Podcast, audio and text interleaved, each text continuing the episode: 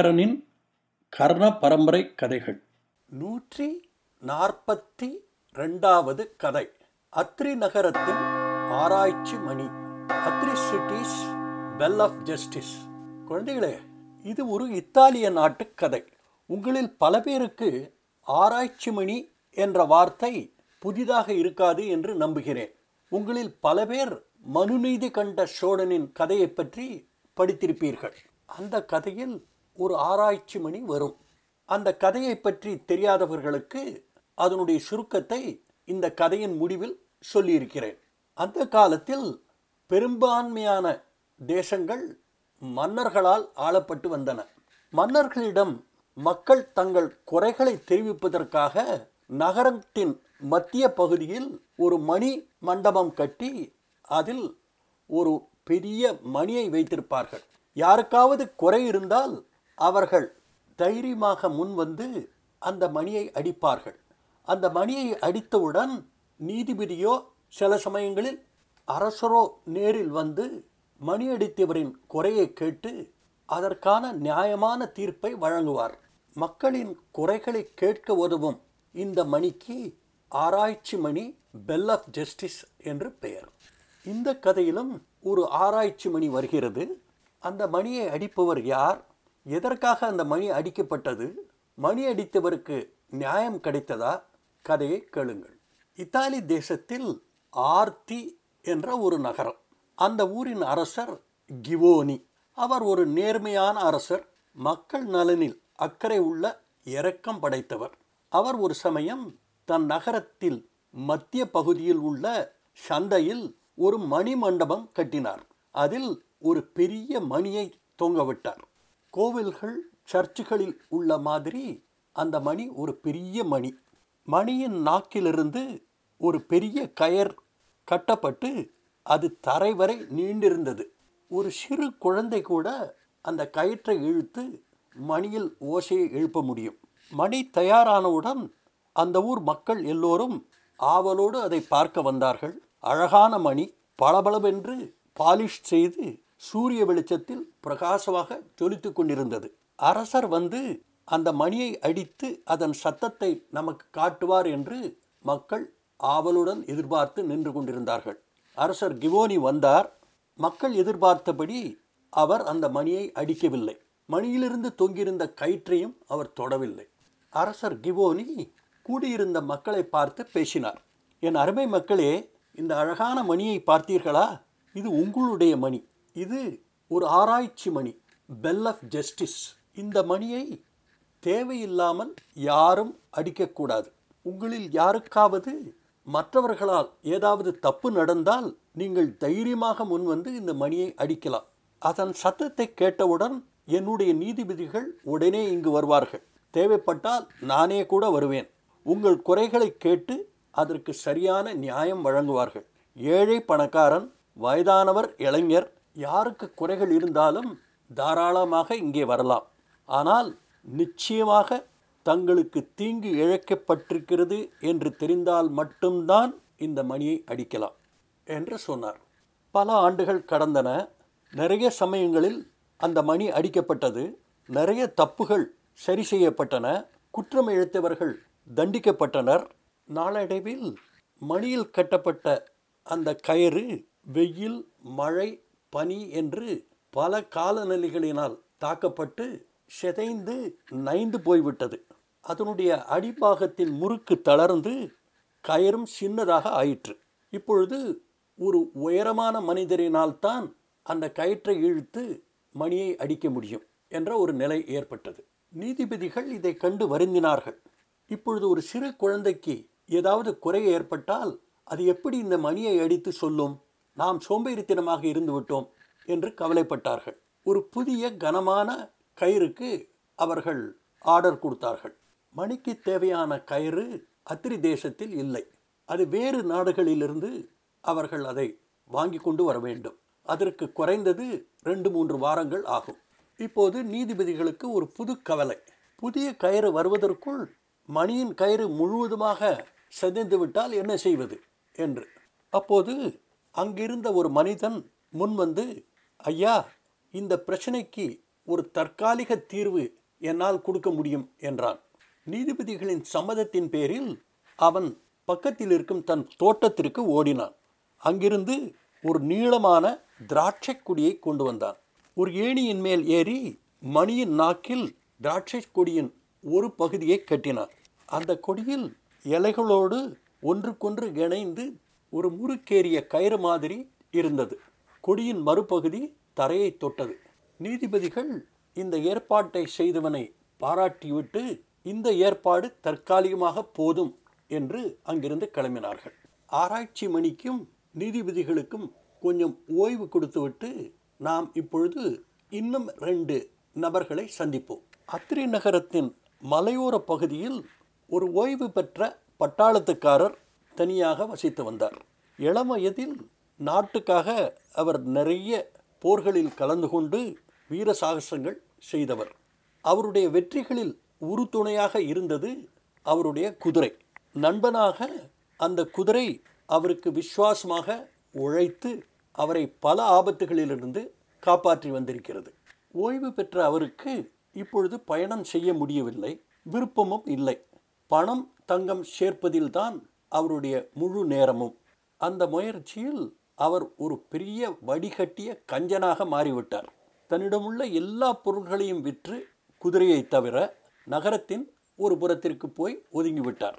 தினசரி பணமூட்டை பக்கம் சென்று தன் நேரத்தை செலவழித்தார். குதிரைக்கு தீனி போடுவது நஷ்டம் என்று நினைத்தார். குதிரை நாளடைவில் பட்டினியால் பாதியாக இழைத்து குளிரில் அவஸ்தைப்பட்டது. பட்டாளத்துக்காரர் ஒரு நாள் நினைத்தார் இந்த கழட்டு சோம்பேறி குதிரையை வைத்து நான் ஏன் தீனி போட்டு என் பணத்தை விரயமாக்க வேண்டும்? இதனால் நமக்கு எந்த பிரயோஜனமும் இல்லை. இதை விற்கலாம் என்றால் யாரும் வாங்க மாட்டேன் என்கிறார்கள். இனாமாக கொடுத்தாலும் யாரும் இதை ஏற்றுக்கொள்ள தயாராக இல்லை. அதனால் இந்த குதிரையை நாம் விரட்டி விடுவோம். அது பாட்டு தெருவில் கிடக்கும் புல்லை தின்று வாழட்டும். அப்படியே அது செத்து போனாலும் யாருக்கும் நஷ்டமில்லை என்று நினைத்து அந்த குதிரையை விரட்டி விட்டார். நன்றி கிட்ட எஜமானனால் விரட்டப்பட்ட அந்த குதிரை பல இடங்களில் அலைந்தது. பல நாட்கள் பட்டினியாக கடந்தது. சின்ன பசங்கள் கற்களால் அதை அடித்து துன்புறுத்தினார்கள். கழட்டு குதிரையைக் கண்டு நாய்கள் குறைத்தன அதற்கு இரக்கம் காட்ட யாருமே இல்லை. ஒரு நாள் நல்ல வெயில் தெருவில் யாரும் இல்லை.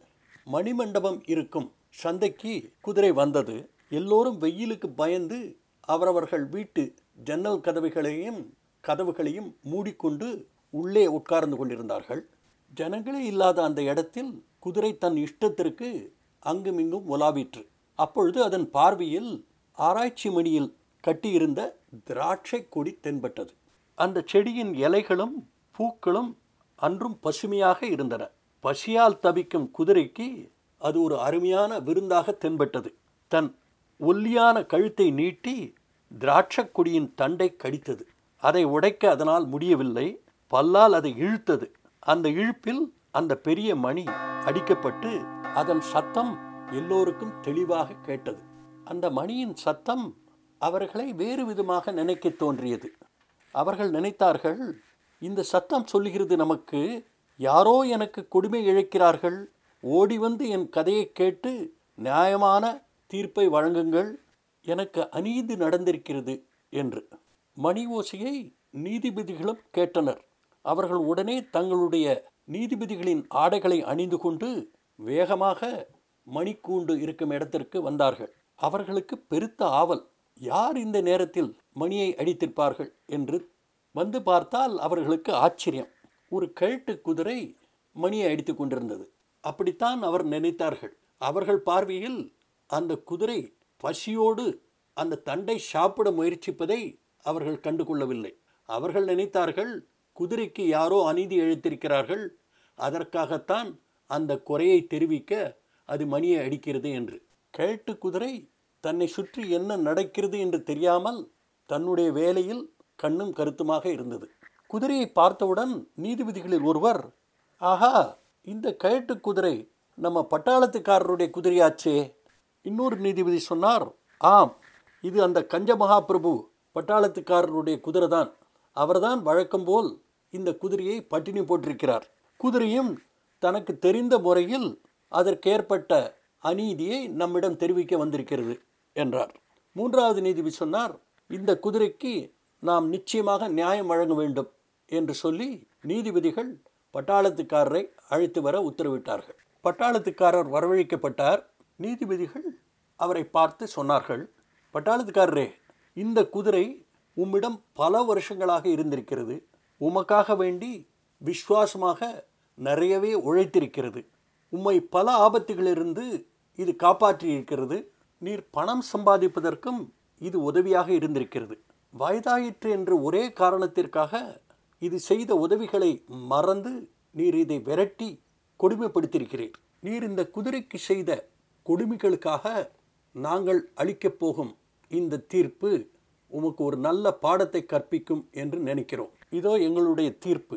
உம்முடைய சேமிப்பில் பாதி இந்த குதிரைக்கு சேர வேண்டும். அதை வைத்து இதற்கு ஒரு நல்ல குதிரை லாயம் கட்டி நல்ல சாப்பாடு போட வேண்டும். பக்கத்திலேயே அது மேய்வதற்கு பச்சை பசேரென்று ஒரு நிலமும் கொடுக்க வேண்டும். அதனுடைய வயதான காலத்திற்கு அதை நல்ல முறையில் உணவு கொடுத்து பாதுகாக்க வேண்டும். எங்களை ஏமாற்றி விடலாம் என்று கனவு காணாதீர். ஊரில் உள்ள எல்லோரும் இனிமேல் உம்மை கவனித்துக் கொண்டிருப்போம் என்றார்கள். தீர்ப்பை கேட்டு பட்டாளத்துக்காரர் வெட்கி தலை குனிந்தார். பாதி பணம் போய்விட்டதை நினைத்து வருத்தப்பட்டார். அரச கட்டளையை மீறி அவரால் ஒன்றும் செய்ய முடியவில்லை. மக்கள் சந்தோஷ ஆரவாரத்தில் வாயில்லா பிராணியான குதிரைக்கு கூட நம்முடைய அரசர் சரியான நியாயத்தை வழங்கியிருக்கிறாரே என்று அரசரின் பெருமைகளை பேசிக்கொண்டே அங்கிருந்து நகர்ந்தார்கள். பட்டாளத்துக்காரர் குதிரையை தன் வீட்டிற்கு எடுத்து சென்று அதற்கு ஒரு நல்ல சாப்பாடு போட்டார். ரொம்ப நாளைக்கு பிறகு நல்ல சாப்பாட்டை அது ரசித்து சந்தோஷத்துடன் சாப்பிட்டது. அந்த வாயில்லா ஜீவனுக்கு தன்னை சுற்றி இவ்வளவு நல்ல விஷயங்கள் நடந்திருக்கின்றன என்பதை தெரியாமலேயே ஒரு திராட்சை தண்டை கடித்ததற்காக தனக்கு இவ்வளவு பெரிய சாப்பாடு கிடைத்தது என்று பெருமைப்பட்டு கொண்டிருந்தது. குழந்தைகளே இந்த கதை பிடிச்சிருக்கா? ஏற்கனவே நான் சொன்னபடி சுருக்கமாக மனுநீதி கண்ட சோழன் கதை. சோழ நாட்டில் ஒரு அரசர் இருந்தார். அவர் மக்களின் குறைகளை கேட்க ஒரு ஆராய்ச்சி மணி கட்டியிருந்தார். அந்த மணியை ஒரு நாள் ஒரு பசு அடித்தது.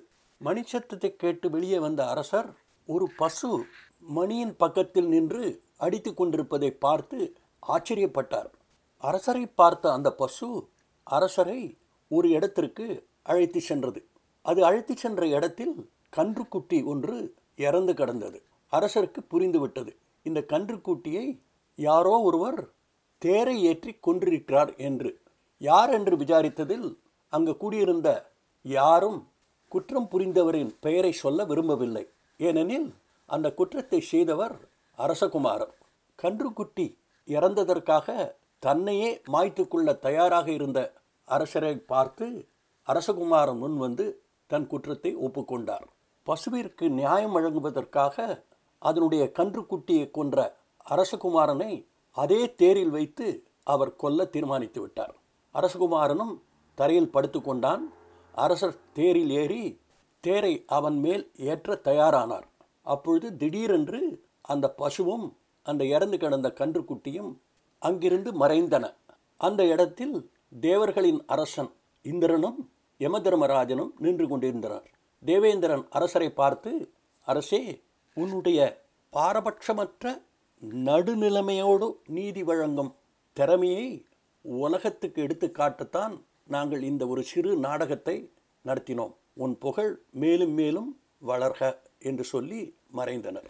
வாயில்லா பிராணியான ஒரு பசுவுக்கு நியாயம் வழங்குவதற்காக தன் மகனையே தியாகம் பண்ண தயாராக இருந்த அந்த அரசரின் புகழை இன்றும் மக்கள் மகிழ்ச்சியோடு நினைவு கூறுகிறார்கள்.